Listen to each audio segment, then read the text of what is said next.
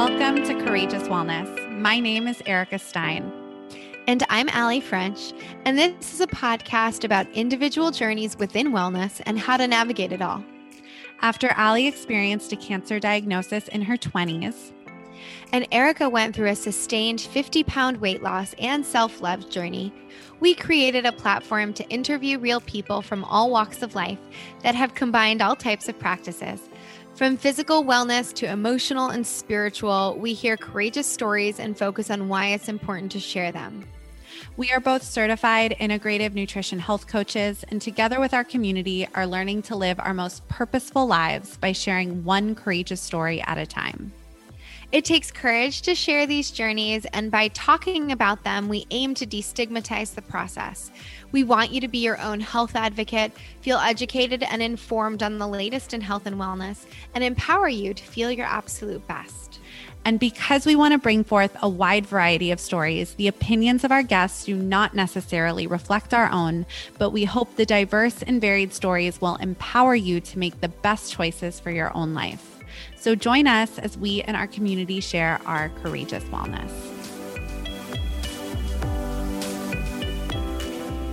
On today's episode of the podcast, we have the most inspiring conversation with Melissa Bernstein. Melissa, along with her husband Doug, is the co founder of the toy company Melissa and Doug which has created over 5,000 children's products and sold billions of dollars of toys since its inception.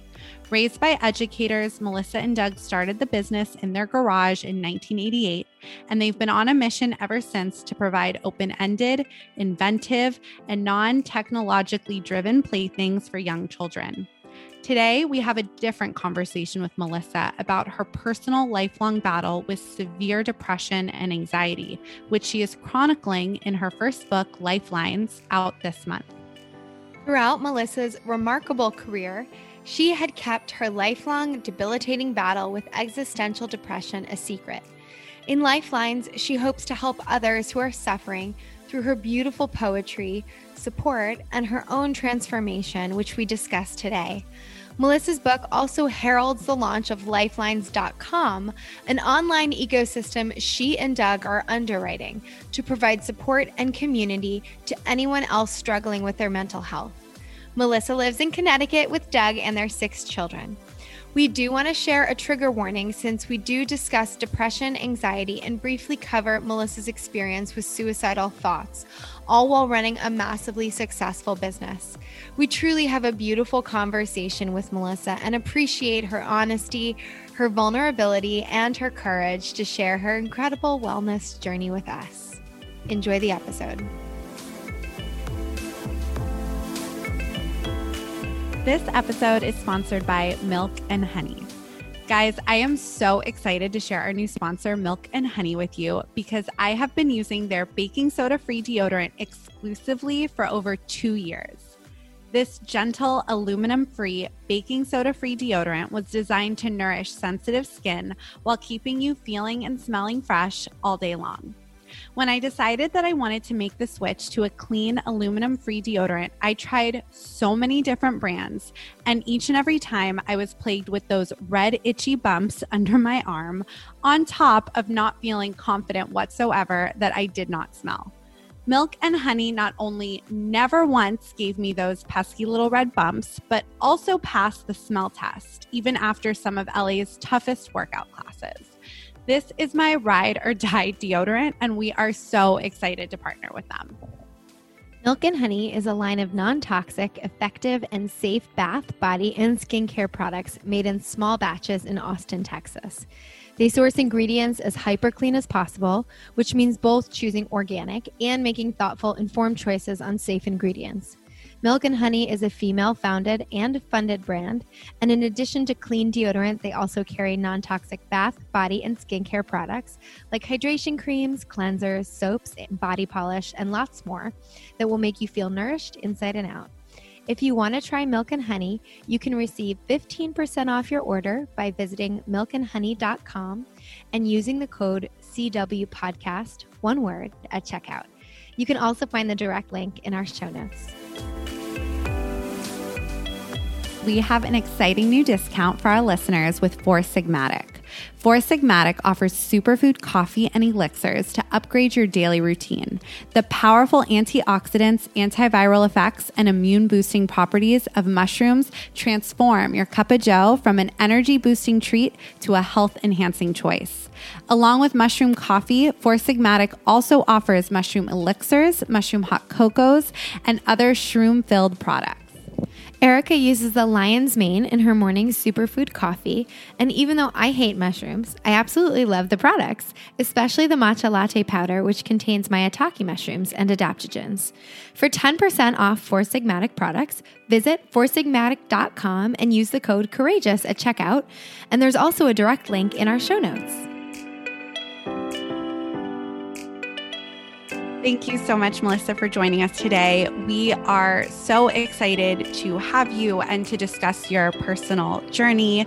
Um, yeah, there's so much to get into. So let's just begin. Can you please start by telling us just a little bit about your background, who you are, and your journey into wellness, which is always how we begin. And I know that means so much to you, your own wellness journey. That is so true. And thank you so much for having me. It means the world to me. Wow, that's a long story, that whole journey. I will try to make it a, a hike. Uh, you know, I think I have spent the last 32 years creating toys at our toy company, Melissa and Doug. And my husband and I founded this company when we were just 22 and 24, right out of college and just dating. We weren't even like a, a formal couple, which in those days was like, you don't do things like that. Uh, and it's been, you know, a glorious three decades. But I think all the while I was hiding a really deep, dark secret, not only from the world, but from myself too, mm-hmm. which was that all that creativity was birthed out of this really deep, dark, despairing pain that I was afflicted with from the time I was born. So, you know, I only started connecting the dots actually in my late 40s, which makes it so incredible and such a, a, wild story for me. But I have been afflicted with something called existential depression uh, from very early on. And existential depression doesn't have a trigger, there's no thing that I experienced that gave me it. I was just born with it. Mm. So I think realizing that after so many years of really feeling like I didn't belong, that I didn't fit in, that no one would ever understand me, and also not understanding why I created so effortlessly. Like for me, that was the only thing I seemed to be able to do that didn't afflict me. You know, everything else, talking to people, uh, you know, doing sports, things that most people could do effortlessly for me were the hardest things ever. Mm-hmm. And creating was like my breathing. It was as effortless for me as breathing, yet making me so different, I didn't accept it or appreciate it one bit. In fact, you know, throughout my life, I tried to kill myself many times for just those qualities that gave me the ability to create.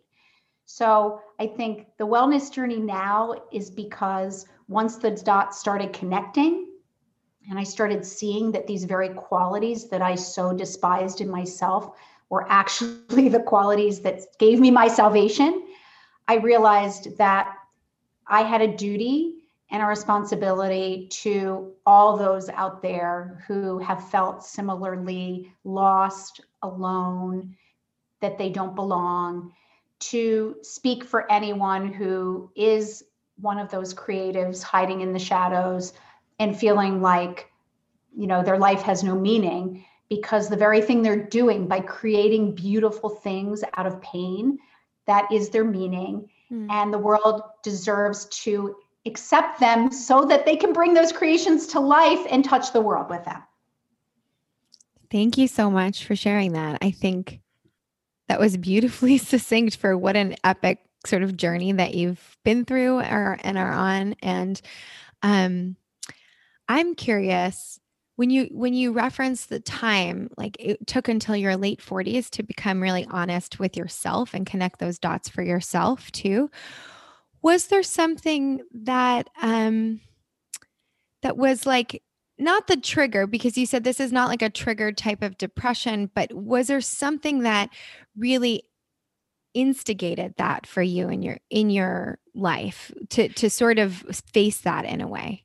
Yeah and just to b- before you begin to i just for anybody who's not familiar can you also define what existential depression is um, as well if if anyone is hearing that for the first time and may also be struggling with it so believe it or not i had never heard those words and never knew what it meant myself and the trigger, because there was a trigger for the dots to connect. Mm-hmm. And the trigger was a book I read called Man's Search for Meaning by Viktor Frankl, which uh, is on my book list uh, for one of my favorite books. Uh, because in that book, he was in a concentration camp and really struggled to find meaning, obviously, in the face of that terror. When he got out, he wrote about how he started studying logotherapy, a form of existential analysis. And I always fancied myself like good with words and read the thesaurus for fun as a child. That's what people like me do. That's our fun. but when I read the definition of it for the very first time, again in my late 40s, I believe I dropped to the floor like sobbing because it was exactly what I had felt my whole life, which is I had started with what's called existential nihilism, which is this sense that life has absolutely no meaning. It's a meaninglessness and futility around life. And even more importantly, the question of what is the meaning of life itself and what am I doing here and what am I meant to do why, while I'm here? So it's really hard to solve, especially when you're two and three, which is why many people suffer in silence because they can't find an answer to those questions. So the first dot for me was when I read that definition. Mm-hmm. And then reading further, it said, it turns out that those who are afflicted with existential depression tend to be the most highly creative people. Those who are open to pondering higher realities and, of course, think about things that are maybe out there.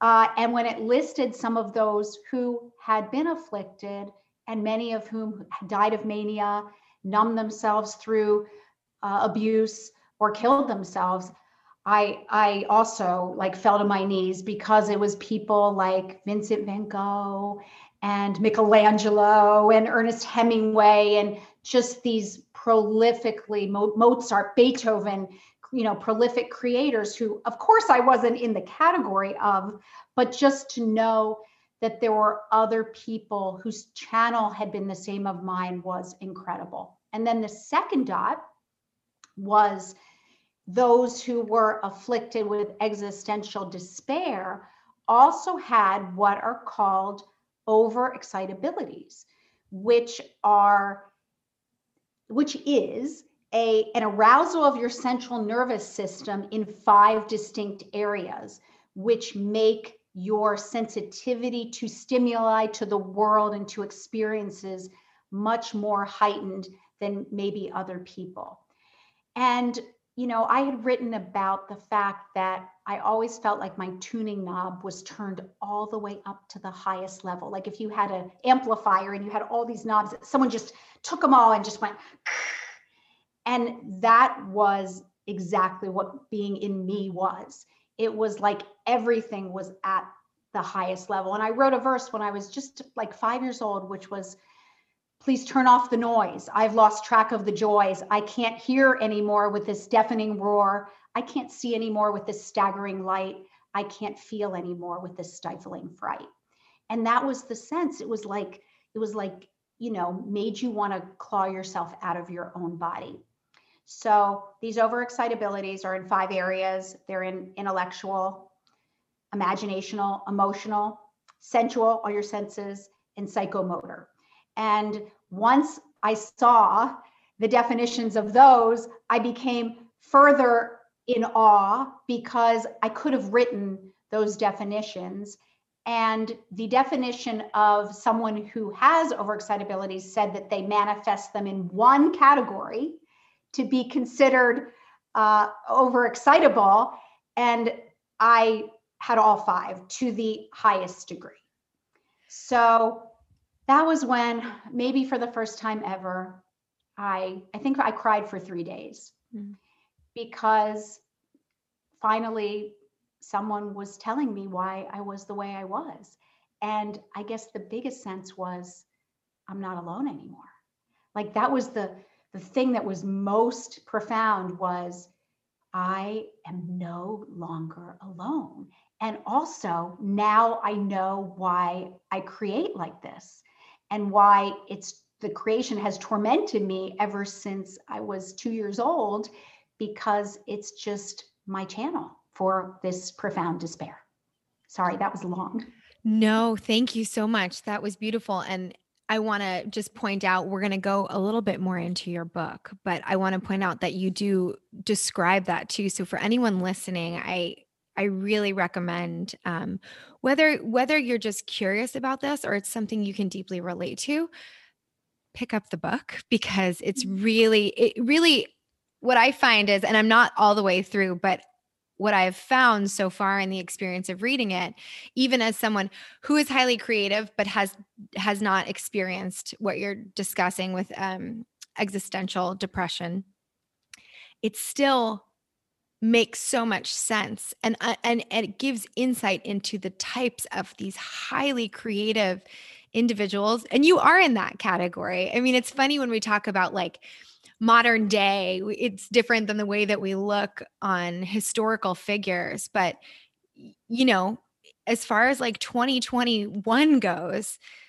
these the, even just the the creativity that you've brought to the world and for so many children um it's it's massive. It's been like mm-hmm. globally impactful. And so in its own way yeah you are in that company but to know to understand like how people can just generate such incredible work that the world still values and still you know we still get um such beauty and meaning out of works of art that are centuries and centuries old. So um i'm curious now that you understood this for yourself and felt this sort of sense of belonging for the first time with with the exp- the way you experience the world um did you did that shift your perspective in the way that you now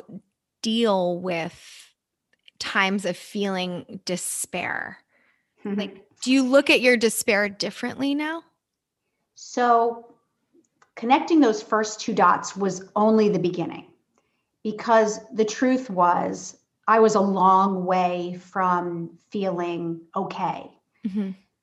That only sparked me to want to do the work that I have now been doing for the last four years, which was for the first time ever to stop racing. You know, one of the volumes of my book is called The Futile Race, which I was engaged in to endless degrees, which was racing as far away as I could from feeling the despair that was really in my soul. Just distracting, avoiding, denying, repressing. You can name every coping mechanism. I did all of them, every one to such a degree to avoid feeling what I was terrified would submerge me. So the next step was to admit that, okay, I now have a sense for the why, but I still haven't accepted these things in myself. I still, all I wanted my whole life was to be like you guys, to look look a certain way and fit in and have everything be effortless and attract throngs of people who were like basking in my glow. And, you know, that was not who I was at all. You know, I spoke through my hands. Like I didn't really talk very much because I felt like I couldn't speak in a way that didn't sound awkward and forced and like I was trying too hard. So I really uh, wanted desperately to fit in, but never accepted myself and rejected every person who wanted to be my friend because they were they were weird. The people who wanted to be my friends were the ones like just like me, but like I'd look at them and in a very punishing, bad way say, like, I don't want to be friends with you. Like you're not who I want to be friends with. Trying in vain to be friends with the ones who I had nothing in common with. And I'd say, you know, if I have one regret, it's really that because of that, I really never developed any meaningful friendships at all through my life because I was struggling to fit in with people who I wasn't at all like. So that journey to accept myself became the greatest like journey of my life. Uh, and the hardest thing I've ever had to do is really to make that journey inward. Um, when you are someone who believes that perfection means you can only show one emotion, I had one emotion on my whole emotional spectrum. Mm. It was great. How are mm. you? Great. Nothing else. And I never once felt anything my whole life. I don't even remember feeling other, anything other than great, uh, fine, perfect because I had this flawed mind belief that I had to be perfect. And that was my coping mechanism against the things I couldn't control in life, which were my mortality, you know, life's meaning, these big things. So you take control of the things you can, which are, you know, your body and your your performance. So I think uh, I don't know if that answered your question, but I didn't learn how to accept my despair until I started to make that journey inward and I'm still making it. I'm maybe half there. It's it's un it's truly incredible, right, to listen to your story, Melissa, because outwardly, right, like looking at you, you are it's like who would ever i certainly right i think societally we would never think this. You are you know you founded this conglomerate company that helps people, right? That actually also helps children.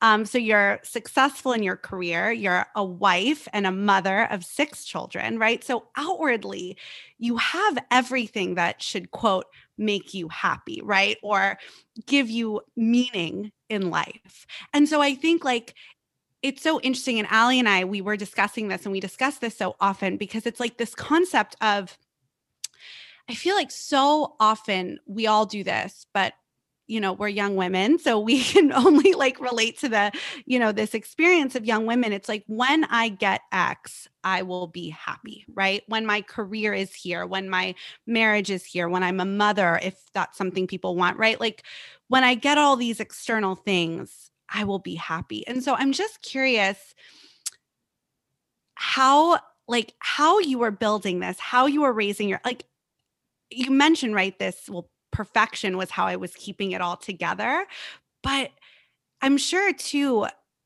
how did that feel right to have all of this outward success and still be struggling with these these issues inside? It's a great question. You know one of the reasons i am coming out is because of just that. I want to show everyone that it isn't about the external things and you can have everything. And I have everything. Like there's nothing wrong at all. I have the most amazing husband you could ever imagine. I met him when I was 19. We've been together 35 years. Like he's the sweetest, kindest. He loves me so much. I'll get emotional. I have incredible kids. Like, you know, if you saw a photo of us, you'd be like, oh, you know, figures. But the truth is, if your inner self is empty, nothing you can get on the outside will bring you fulfillment. And, you know, one of the saddest days of my life was when Kate Spade took her life. And she and Andy had a lot in common with Doug and myself. And I really felt like their journey was very similar to ours. And when I read the comments that people said about that, like, she couldn't have been depressed. She had everything, you know, comments about sort of the station she was in life and that you couldn't feel that way. that even made me more intent to sort of dispel those myths that people who are at a certain station in life can't feel those things. Yeah. It has nothing to do, this is all about in here. It hasn't. in fact, if anything, just getting all those material things makes it more obvious how empty you are. It only highlights your emptiness. And they say, you know, many times people who haven't reached where they want to go, they, they do okay their whole lives because they're always striving for something. They have something to hold on to. But when you have it all, then it's very glaring. There's really nowhere else to go except inward. And that's kind of where I reached that juncture. Like, I can't keep chasing out there because there's not really that much more to chase.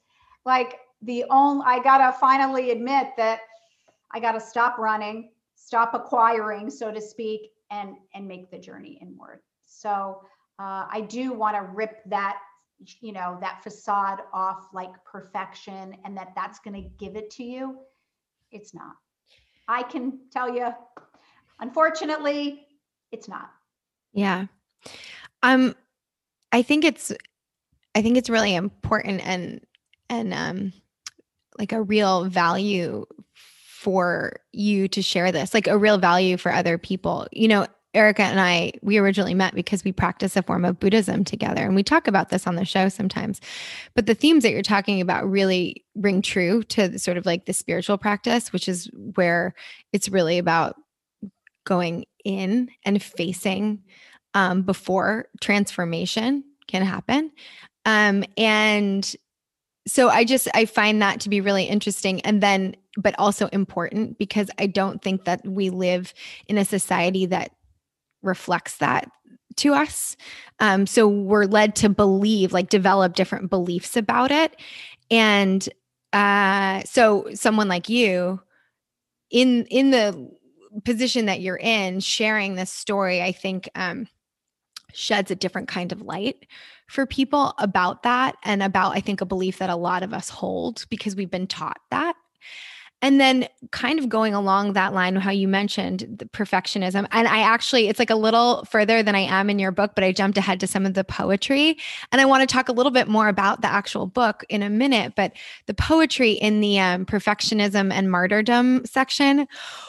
I just was like every single thing. Just really, I was just reading some to Erica earlier because we recently did an episode all about breaking codependency, perfectionist thinking um, with a woman who who does a lot of deep work and helping people sort of like transform these belief sets that we have. But um, the way you talk about it as a coping mechanism, I think is a really interesting way to to view it and an important way to view it because um if we don't if we look at it we're like if we're not meeting these standards these sort of perfectionist thinking there's constantly a shame cycle that people can go in as well, which is really can be very can create even more despair, I think. And then um some of the poetry in that section for me really rang true to some of the bigger themes that we're dealing with right now as a society and using the importance of using our voice, using your voice, not allowing necessarily the status quo to dictate our behavior because we have something to contribute and nothing's going to change until we get sort of that courage to move outside of the people pleasing and outside of the perfectionist thinking. And so I just wanted to share that. That's something that really stuck out to me where it's like, this isn't just this kind of breaking these thought patterns, breaking these sets of beliefs are not only important for the individual, but I think it's really important for the greater good right now. We want to take a quick break from this episode to tell you about our health coaching subscription service on Patreon. The Courageous Wellness Collective has expanded on Patreon to bring listeners and clients an all access, accessible platform to educate, inform, and create nutrition and lifestyle habits to meet your personal goals. For $8.99 a month, patrons will receive weekly video content on topics ranging from blood sugar stabilization, gut health, hormone balance, energy, sleep, skin health, how to shop the grocery store, pantry staples, and much more. Included, you'll also receive access to monthly virtual events, recipes, awesome giveaways, and special guest content too. With this subscription, you are guaranteed at least four pieces of fresh health coaching content each month. To learn more and become a patron, visit patreon.com forward slash courageous wellness or check out our show notes. We look forward to welcoming you to our coaching community.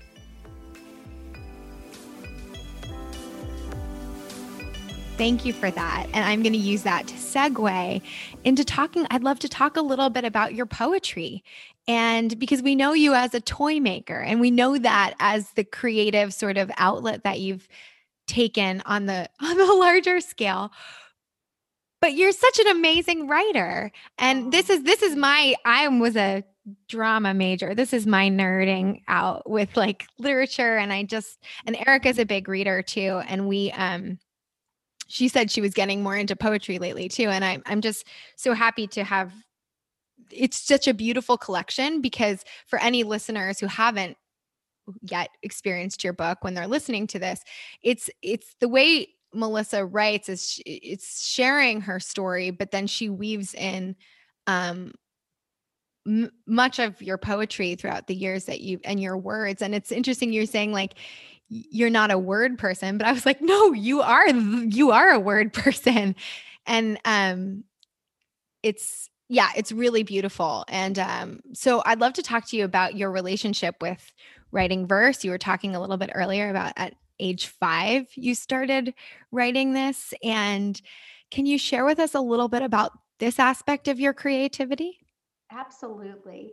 You know, just to hear you call it poetry, like brings tears to my eyes because uh, I don't know if you you read the part where yeah. you know I I don't I can't even call it poetry because I was rejected from a MFA program in my, uh, I think it was my maybe my mid 20s. And, you know, they said that my poetry was too simple to ever yeah. be accepted. I love so, the way you explain it as like he said, like he rejected you as sophomoric. And I was like, what? This is beautiful. And it's yeah. relatable. People can like digest it as well. So that's, I don't know that's my two cents. But yes, Thank please you. continue. I, I, appreciate that. But it made it so that I stopped writing for 25 years truly. I didn't write any verses for 25 years. I channeled it all into making toys. So, you know, I think when you are a creative person, and again, it's even taken me many years to even think of myself as creative because to me, you know, I've never been one to use labels and, but creativity comes through you in many different forms. Uh, and that's how, you know, whenever I interview creatives for Melissa and Doug, I always ask them, like, what do you create? And if they say just one thing in one discipline, that's amazing. But I, I think of that more as a honed skill. If they say, what do you mean what do i create i create everything i i do art i do photography i cook i you know take i, I photograph i act then i know like i want to see that it is part of every cell of their being. And to me that's like when my heart sings.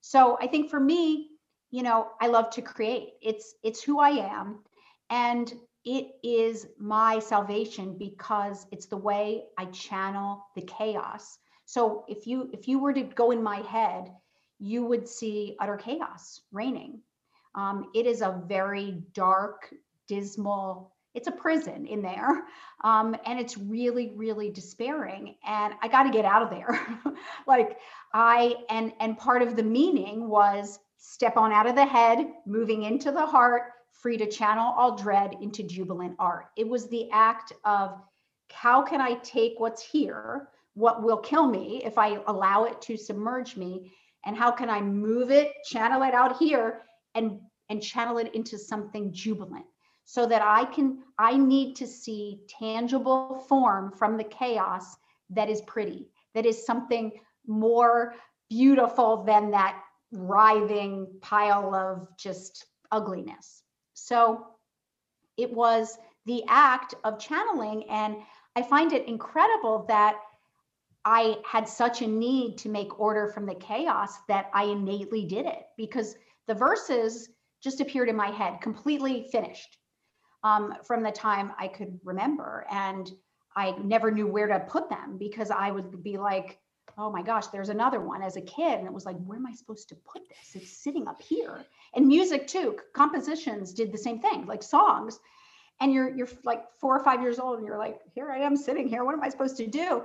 And it wasn't the day where you had your phone there. You know, you had to like find something or not find it. Like in most of the time, I like tried to just deny it and submerge it, but like they never, they would just, it was like a, it was like a thorn in your body. It just wouldn't leave until you, you, you wrote it. And then once you wrote it or composed it, then another one came. It was like, it was unending. Mm-hmm. So because I wasn't channeling it effectively, you know, I was, I was trying to resist it and repress it and deny it.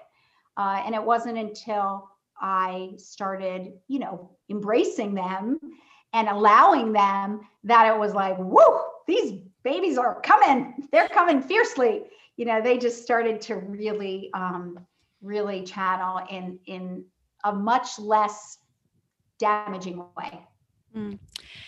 And your book is so beautiful. And I know your mission too with Lifelines is also to create right community for others who are also experiencing so much of what we've discussed um, throughout this episode and your rejection right and and how you stopped really cr- like writing in this way for 25 years because of it you know that that really um when Allie and I were speaking about that part of your book it really touched me and it made me think a lot because I think so many people are creative, right? Like so many people are creative, but might also not be recognized for it right or successful with it or rejected from something and and we mentioned right like striving can keep people going right they keep striving and and they do get there and a big um part of our buddhist practice too is like this concept of never giving up on yourself and your dreams but it can feel, I think, for a lot of creatives, right? This lack of recognition and success in these fields that they love so much can be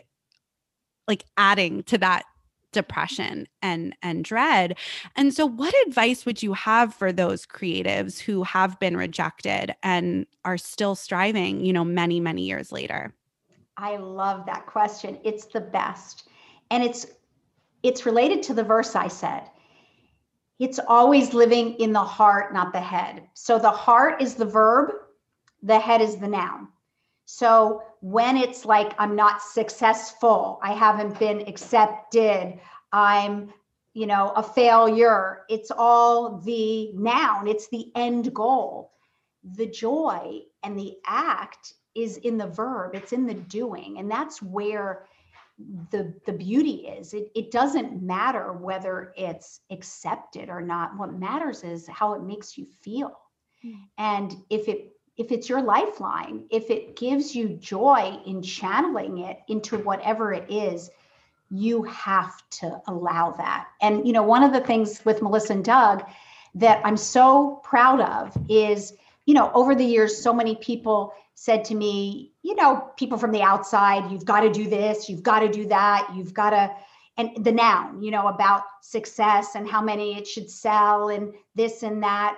And I never, never allowed that because for me, the act of the verb, the act of creating is so profound and it's so, it's sacred. It's truly, when I create, I go to this land that is the most blissful place. It is pure rapture. And that's why I spent most of my childhood in my imagination because it's like, it's just, it's just bliss. And to make it the noun takes it right out of that and brings it into just this awful place. So I would tell them to keep creating for the reason you created in the first place, which is the bliss, the rapture that you feel in your heart. And stop thinking. It doesn't matter it, because the more you do here, the more it will be accepted and resonate. Yeah, thank you. Um, I'm curious, this goes on a little bit with Erica just brought up, but I'd love to talk a little bit about the community that you're also building with this Lifelines book. Um, I know that you've created an online community, a space where you, you part of, you know, now that part of your, I mean, I don't want to define it for you. You can define it for us, but I was going to say purpose or mission or next phase is to share this because when you discovered it, it was that that aha that you talked about where it's like wow for the first time i don't feel alone. And so now part of your mission with this book is to create this online community where people who may be experiencing the same thing can come and also have that kind of experience. Um, so can you share a little bit with us about that and and just your vision for it? Yes so, the two core tenets of what we're going to do at Lifelines came out of my own experience. The first being, and this was the most profound thing, when I realized that I could take this darkness and didn't have to keep channeling it into more darkness, which I was doing through my initial verses and my music. But I could take darkness and transform it into light through the toys. It was the most profound realization ever. And I realized that we all have the ability to transform our darkness into light. It's actually a little decision that exists right within us. So that's the first thing that we aim to do. We want to take people who are wallowing in darkness, who feel that life isn't worth living, and show them that they have the innate sparks within themselves to bring light into their lives. And then the second piece was when I had that first realization, but I said, I still will not find fulfillment until I make the journey within and accept myself in totality, accept all those disparate pieces that I feel are so weird and and will never allow me to fit in. They're part of me, and I have to accept them in order to accept others. So the second part of it is we've created this incredible journey. We call it the journey to inner space, and it will go live um, when our whole ecosystem does in a couple months. Uh, but basically, it's this journey that we take toward ourselves. It's our coming home, and uh, it's it's pretty incredible because I this journey is based on my own journey that I've taken the last four years, and it takes you to some pretty interesting twists and turns. But once you come home, there's there's you know there's no place like home. I mean there's there's no there's no better feeling. Yes. And this episode is being released um, in March. So I think by then oh, it might be everything might be arriving at the same time. And um, yes. you you touched on this throughout our whole conversation here. Um, but how my I'm an air sign, I'm a Libra, how my brain works is mm. it'll take everything from the beginning and here we are back at the end. Um, but I was thinking too throughout this conversation, right? We've mentioned Kate Spade. You mentioned, right, that you didn't want um, to live at certain times throughout this journey. And so many creatives, right? Van Gogh, Robin Williams, these people, right? They do um, struggle with this. And some people, you know, don't make it to where we are today. So I just wanted to kind of go back to that part of your story as we're talking about lifelines in the book and what how did you make it through? How have you made it to this point? Was it professional help? Was it channeling your creativity? How did you get here with that aspect of that really like those serious thoughts of not wanting to live anymore? I love that. You know, I always say a relentless curiosity and ever asking why is the key to innovation and transforming what's awry. And I think in the end, it was my relentless curiosity because those i believe and again i'm no philosopher but through my my little bit of research i believe those that never emerge from existential nihilism they end up taking their lives mm-hmm. because if you stay an existential nihilist you will believe the world has no meaning that your life has no meaning and that is when you you realize there's no point but the fascinating part of those of us who do survive is we end up moving from existential nihilism to existentialism, which is the philosophy that free will, right? We alone, and I, I write so many verses about this. We alone possess the power to spend life forevermore, brokenhearted in a cell, or walk right out the open door. So, meaning like you you suddenly have this clarity this aha moment that wait a second it's my choice like i don't have to blame the world. You know we can stay a lowly victim blaming others for our plight or start living with intention to make every moment bright. It's that victim mentality and throughout my darkest days it was their fault. It was them. It was the world. It was everyone else. The world wasn't fair. Life was doing this to me and i was a victim.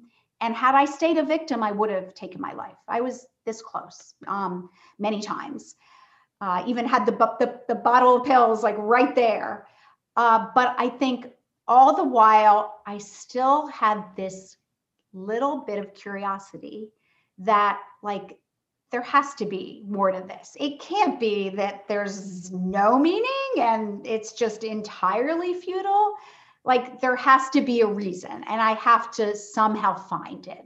So that little bit of curiosity, which is part of the intellectual overexcitability, it's that need, that rabid need to make sense. And one of the volumes in the book is curiosity. And it's like, I have such a profound curiosity toward everything um, and, and finding out why things happen the way they do.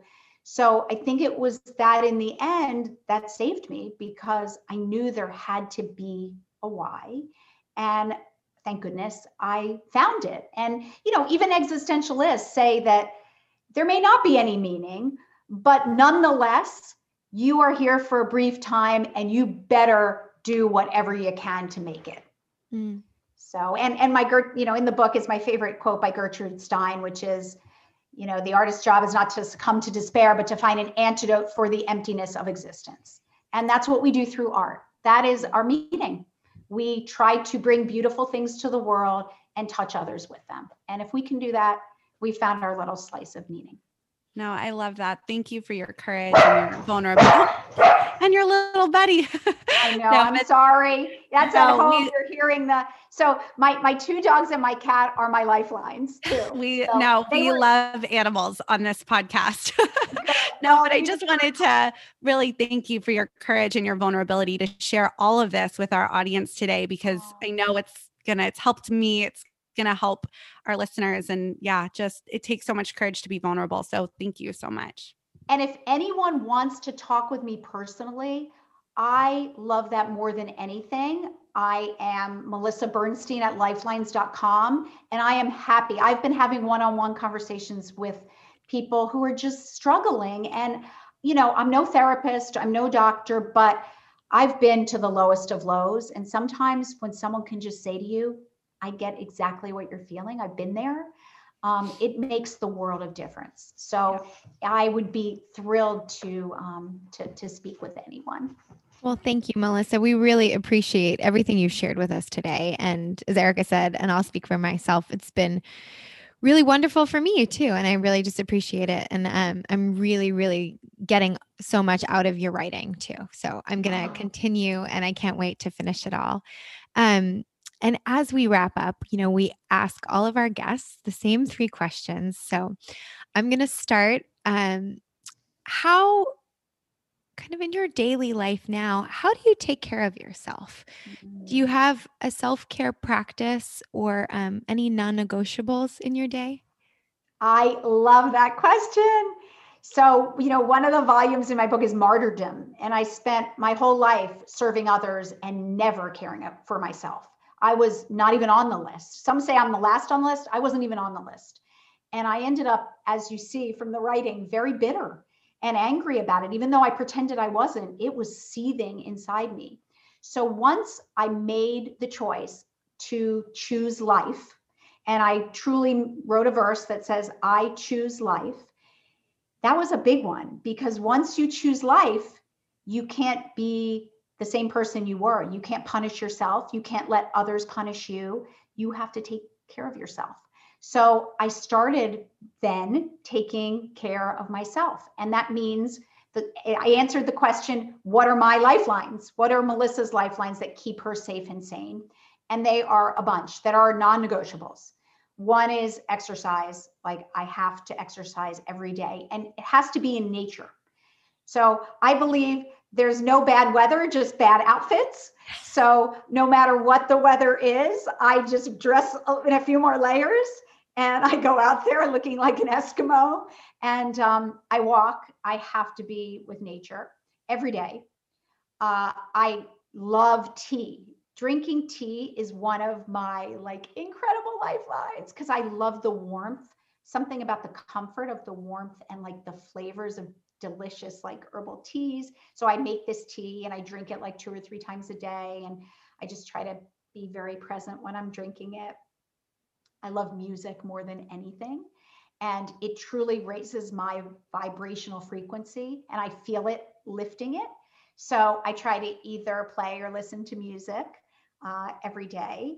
And I would say connection is also really important because I, as a you know creative introvert, can tend to get stuck in my head in a deep dark hole and not emerge.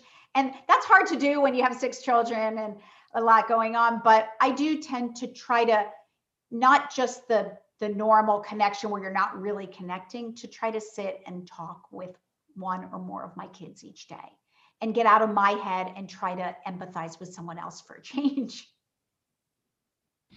Thank you so much for sharing those. So beautiful. Our next question that we always ask is What does being courageous mean to you? Oh, that's a deep one. So for me, courageous meant ma- having the courage to make that inward journey and accept myself as imperfect. That took every ounce of my courage because um, that meant that I'm going to have a lot of negative and ugly emotions, and that I'm going to make mistakes. I'm going to fail. I'm going to do things wrong. And I'm going to have to admit that I'm fallible. And that also involved admitting that I'm mortal. You know, part of the existential angst is admitting our mortality and that we're not going to be here forever. And that took every ounce of courage I've ever had. So I'm still in the process, but I believe making that journey inward is the most courageous thing any of us can ever do. Thank you. And then the last question is do you have any book recommendations? You you alluded to this earlier, but um that have other than your own, of course, but that have meant something to you throughout your journey. Oh, yes. I love to read more than anything. I don't have enough time, but reading has been one of the greatest gifts of my life. So it has to start with Man's Search for Meaning by Viktor Frankl. Um, it's a really powerful book. Uh, then Positive Disintegration by Kazimierz Dabrowski. He's the one who coined the term overexcitabilities because that was a window into my soul about um, myself and how I was, you know, maybe felt so different, but I really wasn't. Uh, I love the book Originals by Adam Grant. That's an incredible book that really helped me see that creatives aren't, it isn't only about being brilliant, it's about trying more than other people. And I love that because at Melissa and Doug, I have so many failures you know, we probably, I probably created well over 10,000 toys and we only have 2,000 out there now. So 8,000 of them were failures. Uh, and, and he made me feel okay with that and, and showing historically that the more you create, the more you succeed. So I love that. Um, Touched with Fire by Kay Redfield Jamison. Oh, that was one of the best books ever because it talks about creatives throughout history who were afflicted with mental illness and how being melancholy is actually almost a prerequisite for being really creative. And mm-hmm. again, validated the fact that I am an often despairing person. Um, let's see what else. Oh, Origins of Genius by Dean Simonton, another incredible book that talks about just really creative people and what made them creative and sort of helped me to not that I'm putting myself in that category, but did help me to connect a lot of dots. And he basically had this stat in that book that 87% of poets are depressed. So poetry has the highest affliction of depression of any creative field. And and he didn't say it, but I read somewhere rhyming poetry is even higher because wow. it's the need, that rabid need for order and and sort of something that is in a box in the the face of so much chaos. Wow. So I thought that was really incredible. And then two more.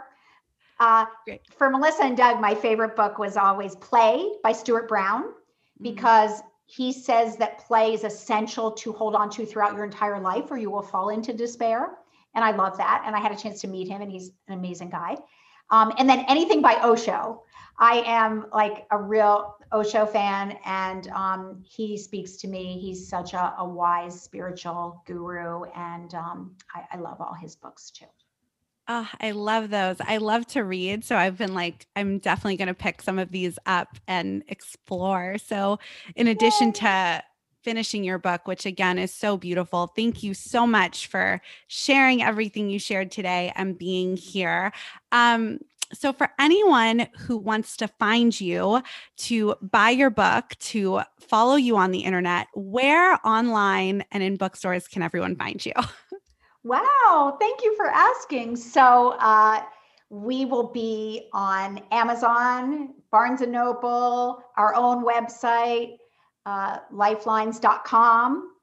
You, you know, any of those places you can get it. And um, we'd love for you to join our community. It's free. Like, this is, we have been so fortunate at Melissa and Doug that all this content, this journey, it's all free. Like, we, this is our, this is not our our thing that we're doing for financial reward. This is the thing we're doing to give back. So um, and and please, you know, you can find me on Facebook. You can find me, I think, on Instagram. All these are new are new are new to me, but uh, I I would love to connect with anyone that would like to talk to me. Thank you, Melissa. Thank you so much again for being here today. We really we've loved this conversation. So we really appreciate you. Thank you. I have so many friends who love your podcast. So thank you for helping to make this world a better place. Thanks for tuning in to another episode of Courageous Wellness. Tune in every Wednesday for a new episode featuring a different guest each week. Subscribe, rate, and write us a nice review. And you can also follow us on Instagram at Courageous Wellness or get in touch via our website, www.courageouswellness.net, where you can also find additional info about our health coaching services, virtual group events, newsletter, and more. Until next week, I'm Allie. And I'm Erica, and we're Courageous Wellness.